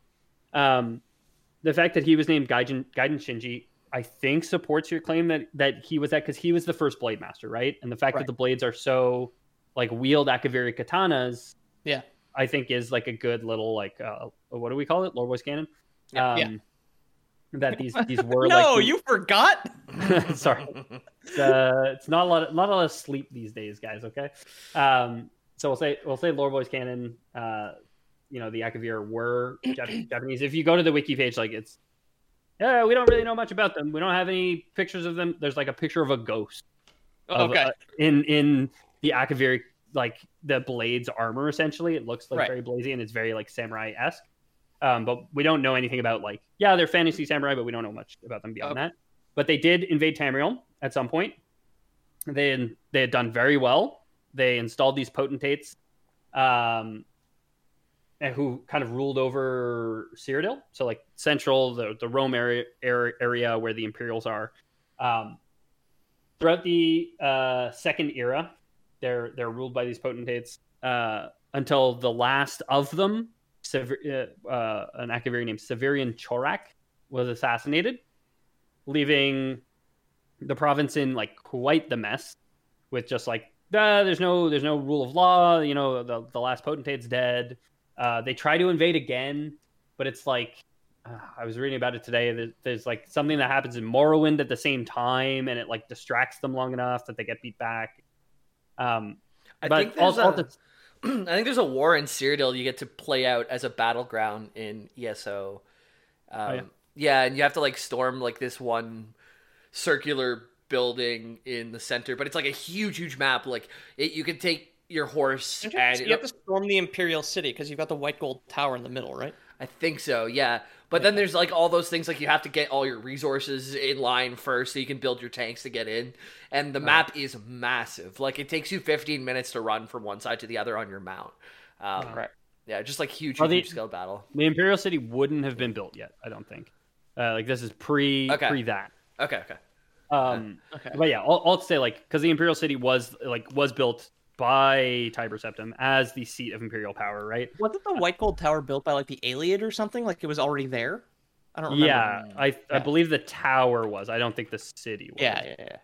So Um, many towers and across our episodes. I'm like, wasn't that built by a bunch of rats for some guy and when it rang noon? Then- yeah, I don't know. Wasn't, wasn't it built by a dragon out of human bones or something? yeah, Yeah. exactly. I don't remember. Um, yeah all, all to say like the the you know the continent is kind of in disarray at, at this point and so hammerfell the the forebears are turning outside of the the province to try and gain aid in their fight against the crown um, so amongst the, these petty squabbles one general in particular was making a name for himself tiber septim sometimes known as talos Right. um, for those who don't know, Talos is is like he's a god, big air quotes, uh, in Skyrim, where some people, particularly humans, worship him as a god, but a lot of the other races, in particular the Aldmeri Dominion, say like, no, he absolutely is not. Only elves are gods. Um, and so he's considered like the thirteenth divine, where normally like the traditional pantheon is twelve. Um, and he was a mortal human man known as Tiber Septim. Yeah. Uh, so the forebears. has it that he like ascended to godhood for being so cool and such a good, like an awesome warrior, right? He was like granted godhood by Akatosh, who is like the god of time. Yeah, exactly. That's the that's the claim. This isn't the Tiber Septim episode, but all to say he does feature in this story, I guess. Mhm. Uh, the forebears reach out to this upstart general who had conquered much of Cyrodiil at this point. Uh, he promised to help in their fight against the crowns, uh, as long as the forebears would swear fealty to the Septim Empire when all was said and done. So hey, uh, sell your soul, and I'll you know I'll help you with your essentially. Yeah. Uh, a deal I'll with help the you kill those guys if I can get your taxes afterwards. And Yeah, like, that it- sounds good. Exactly, exactly. Uh, a deal with the devil made. The combined forces of the forebears and the Imperials crushed the crown forces, taking control of mainland Hammerfell. Prince A'tor and his remaining forces fled to the island fortress of Stros M'Kai to regroup. oh, Um, that's where Redguard takes place. that so that is where Redguard takes place. A lot, pretty much the rest of what we're going to talk about is happens in the game of Cool. uh, the Elder Okay, Scrolls cool. Adventures Redguard. How Have about you it? visit the island of uh, of Suck Suck Macaque? nice. instead of, instead of Stroke Macat? yeah, I was gonna Uh, go stroke. Uh, yeah, probably better stroke. Yeah. Yeah. it's really more of a four-play island fortress, I think. So yeah, Yeah, like, yeah. like Stros Macaque. only only over the clothes stuff on. Yeah, yeah, yeah. Yeah. Over your jeans, your Levi, Levi and Strauss, or whatever. Yeah. Levi Levi Strauss Stros M'Kai. Macaque. yeah. Stroke my Levi and Strauss Mackay. yeah. yeah, Tiber Septim's corduroy armies had like gotten the crowns out. they had to wear jeans at sea.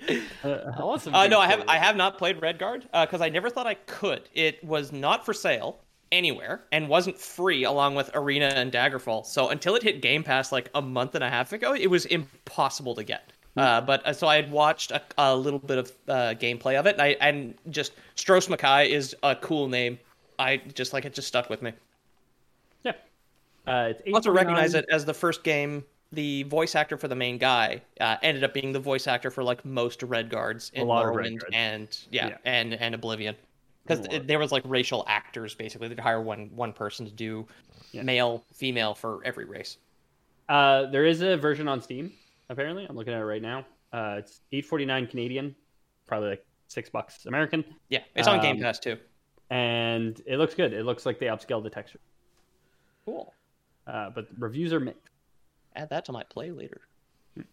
Um, so uh, Prince A'tor falls back to this this island of Stros M'Kai, which you can see if you look at a map of Tamriel. It, it usually will show you where Stros M'Kai is. It's just off the off the coast of Well, essentially. Um, he retreats with his forces there after being decimated by Tiber Septim and the forebears who were, who were fighting with him. Uh, and there's this battle uh, called the Battle of Hunding Bay uh, that the forces got to display, the defending forces, the crown forces, got to display their Ragada roots. Um, and it looks like they're going to win. They're, it's a naval battle uh, in the bay, in a bay out off of the uh, coast of Stros M'Kai and they're doing really really well. They're they're poised to beat the Imperial Navy and maybe just like put an end to this whole friggin' invasion thing when a poisoned arrow lo- loosed by a Dunmer assassin Oh, who's no. like one of the big like antagonist figures in the uh in the game Redguard Oh, okay. um strikes Prince A'tor. So he, essentially like it's going good uh, and then the prince gets shot, the leadership falls into disarray. A dragon shows up.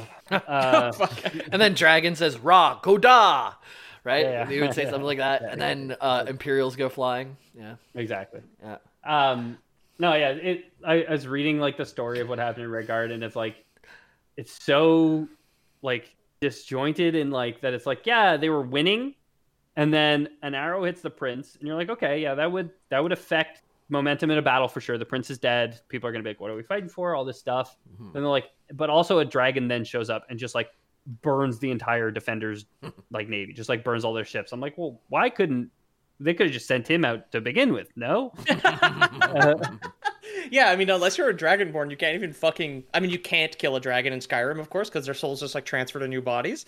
But like, without a dragonborn, like you can't even fucking stop it. Like, yeah, because Tiber Septim is a dragonborn or something too, right? Or, or no, Miraak is the first one. Never mind. Yeah, so he um Tiber Septim can uh control dragons. I, Okay.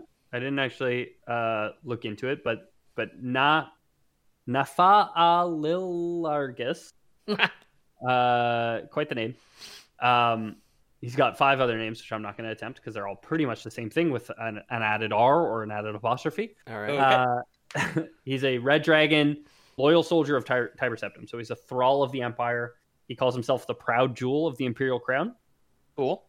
Uh, he's considered to be not as noble or intelligent as the rest of his race. Duh. Uh, so he burns the remaining Redguard ships, the defending Redguard ships, crushes any hope uh, of last hopes of them retaining their sovereignty. Basically, just like, yeah, by the way, we also have a dragon, so he's just gonna show up and destroy your navy, and then we're gonna take over the your last bastion, essentially. Uh, the emperor installs Emperor Septim installs uh, imperial garrisons across the province in each of Hammerfell's cities, then installs governors to rule it as an imperial vassal. Uh, so he's he's like, yeah, you know, job's done. Thank you, forebears. You're now part of the the empire, which the forebears kind of wanted. They were kind of like, we're accepting of other cultures. They probably wanted to be their own, like like unique Hammerfell, like who also you know uh, wasn't under the thumb of the the crowns, I guess. Yeah. Um, but in the end, like driven driven to the brink of defeat, they were just like, okay, well, yeah, we'll just be Imperials if if it means we don't have to be under the same rulers and or admit that we were wrong the whole time, right? Um, so uh, now it's it's an imperial state. It doesn't last long though. It lasts like a year, a year and a half, maybe. Oh, it doesn't Uh, last three millennia until someone like starts some fucking beef again. Well, that's what I mean. It's like it's three millennia, or it's like the very next year. Yeah. But I think it's the very next year because it like I think all this takes place in the game. I think the Battle of Hunding Bay takes place towards the beginning of Redguard, okay. and then uh, this next bit takes place uh, at the end of, of Redguard. Um, a Redguard mercenary named Cyrus, who is the protagonist in uh, Elder Scrolls Adventures Redguard, slays Nafa Alilagus. uh, I, I'm gonna I'm gonna paste this for you guys, and you guys can tell me how you. Snuffleupagus.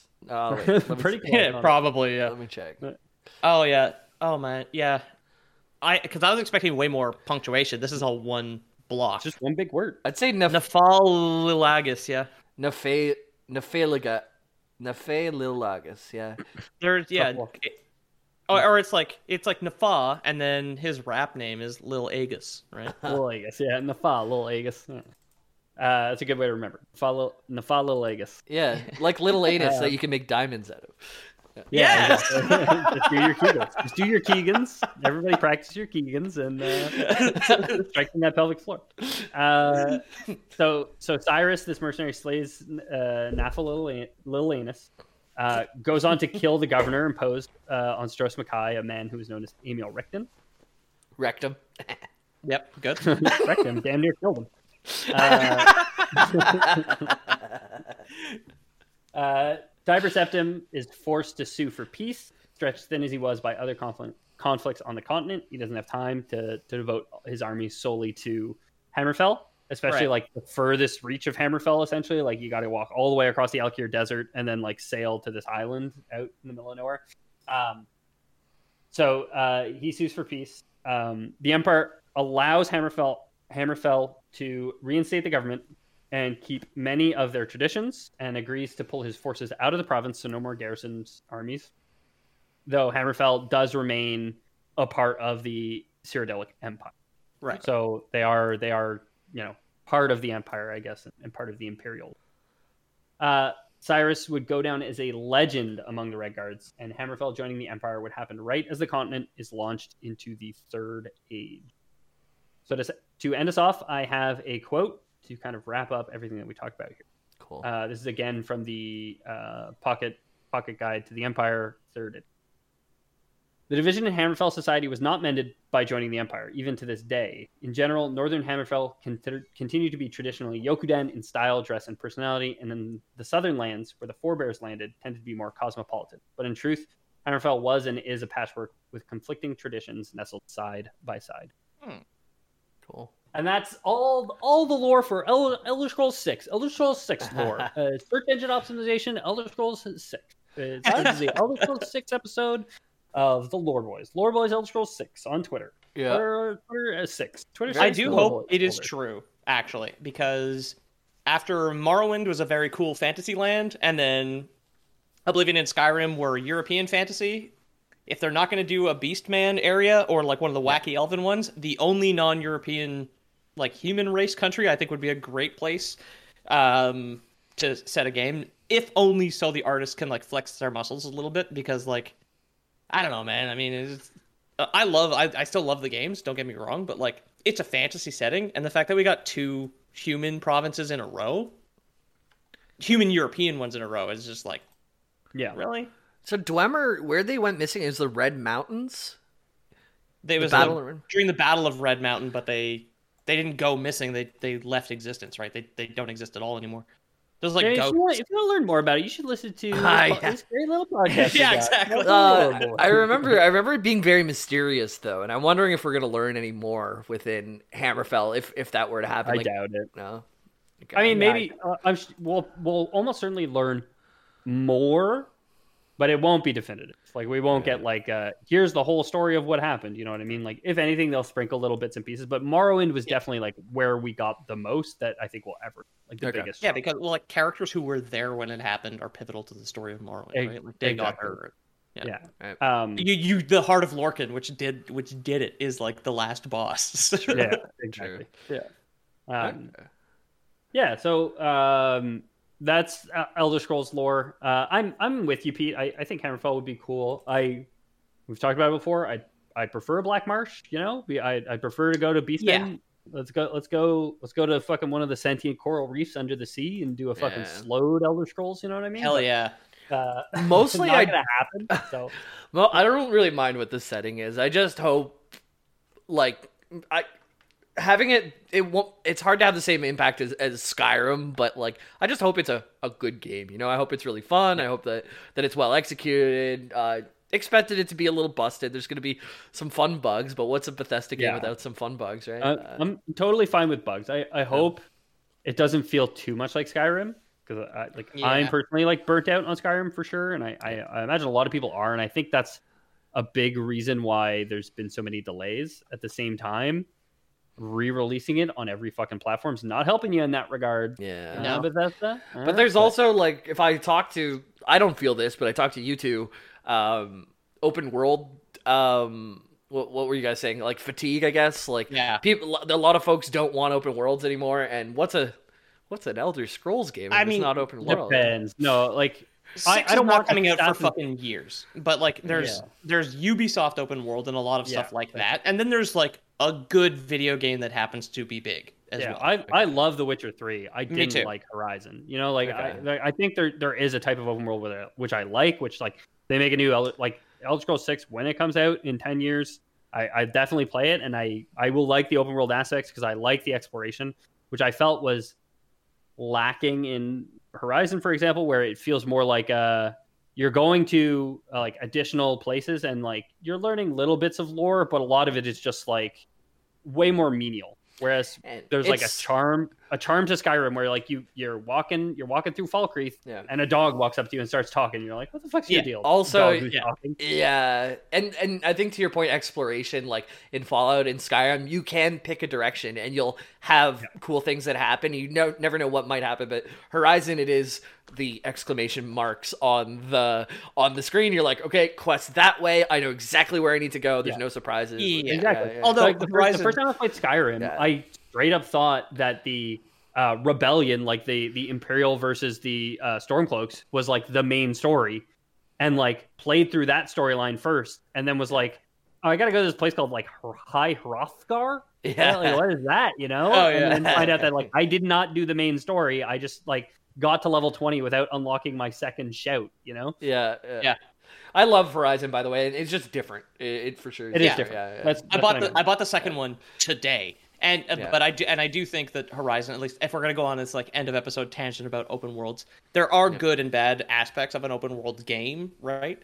Yeah. There is the the all check marks, all icons, checklist bullshit that Horizon does suffer a bit from. But it's yeah. But there's just enough actual good shit in there for it to just be like, I, di- I did not collect all the coffee mugs and metal flowers because that's some Ubisoft I did. trash. But fighting mechanical monsters with a bow and arrow is rad, and the story's cool too, right? If you Like, want to do I I that stuff, it's like so easy to do though. Like it's it's fast. I I hundred percented Horizon in like what like five six days. Like it, yeah, they don't we did they an don't make episode about it. You had platinumed it the following Friday. I, I, Yeah. think, I think it's the same reason why you like MMOs. It's like the the Check- the, the small check boxes. Yeah. Exactly. Yeah. It's like I think I would have really liked Horizon if it was an open world and was a linear story.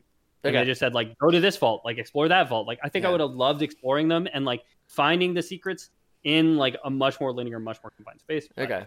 Um, I, Yeah, I don't do- think Elder Scrolls games fall into the same. I category. experienced Horizon differently too. Like I experienced it on launch. Um, like when I didn't know the story, and you played it much later. You already knew the story, so there wasn't that cool like the floor drops out, and you're like, "Whoa, this is the world I'm in." And yeah, Yeah. yeah, Yeah.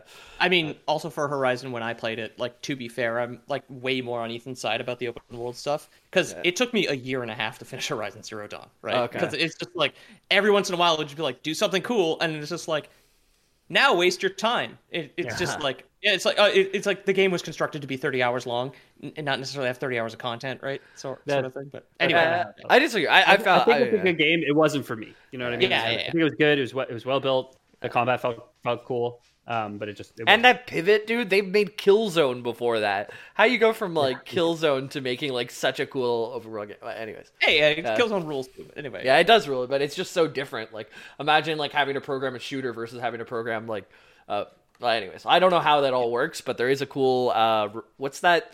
Noclip or whatever documentary on it. Um, Yeah. yeah. their Danny whole thing. O'Dwyer, baby, he's one of my heroes. Anyways, Um, yeah. So if you guys like the like the show, like our rants, also like Elder Scrolls, uh, please tweet about us. Uh, let people know. Uh, spread the good word of of Lore Boys, uh, if you guys can.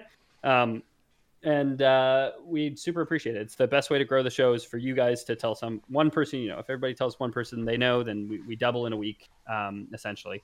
Um, so yeah, uh, talk about us when you can, when it makes sense, and uh, we'd super appreciate it if you want to leave us a review on iTunes. I know iTunes really, really caters to the reviews, so uh, you can leave us a five star there. It would really help the show as well. It's kind Uh, of and cool we'll- too. I think like I noticed this especially after we got that uh Elden Ring bump.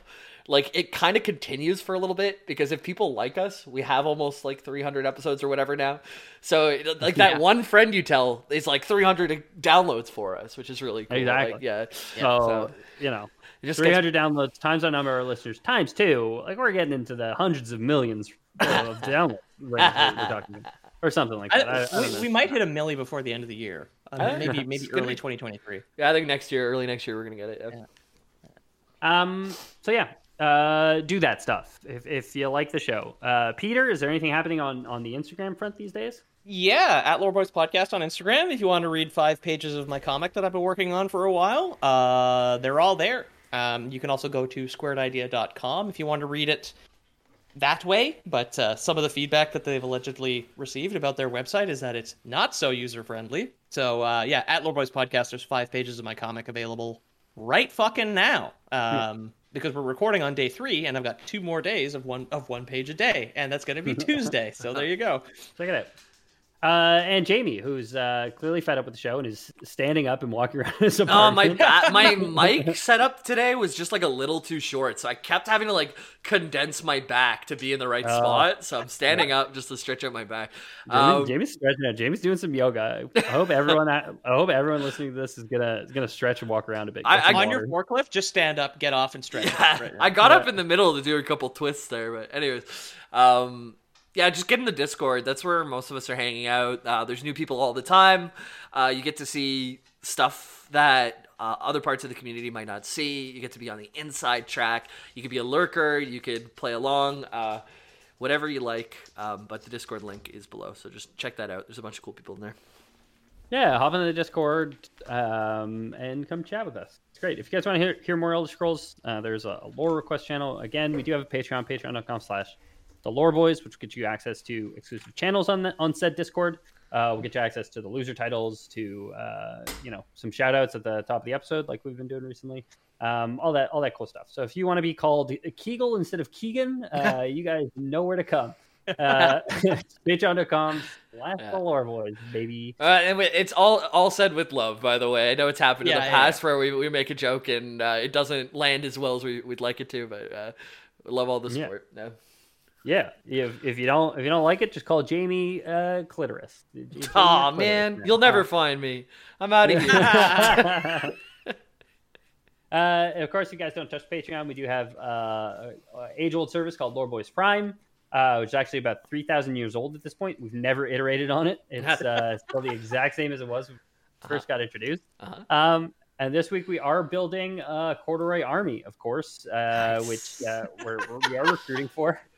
We are planning on invading North Africa. Uh, not expecting it to go well, but we are in need of people uh, with very strong pelvic floors.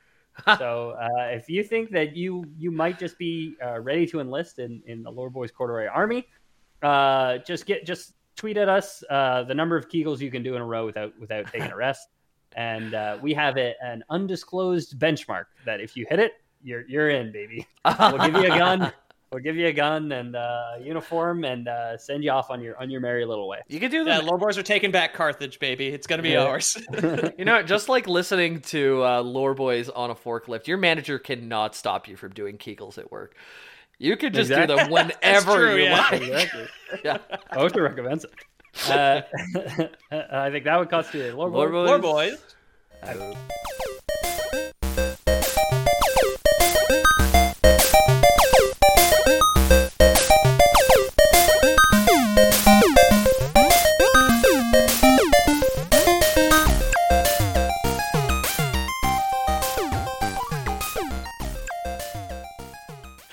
yeah. My friend uh, who has a kid that's like one, maybe getting close to two, he's like, "Oh fuck, dude, I can't finish this dungeon in WoW. Uh, I'll be back on tonight. Uh, we can try it again later." And I'm like, "Oh yeah, sure, no problem. I'll be on for 12 hours." Like, like, I was, I was just trying to If you don't take the time, you don't get the time. Exactly. Yeah, exactly. Then you type that down.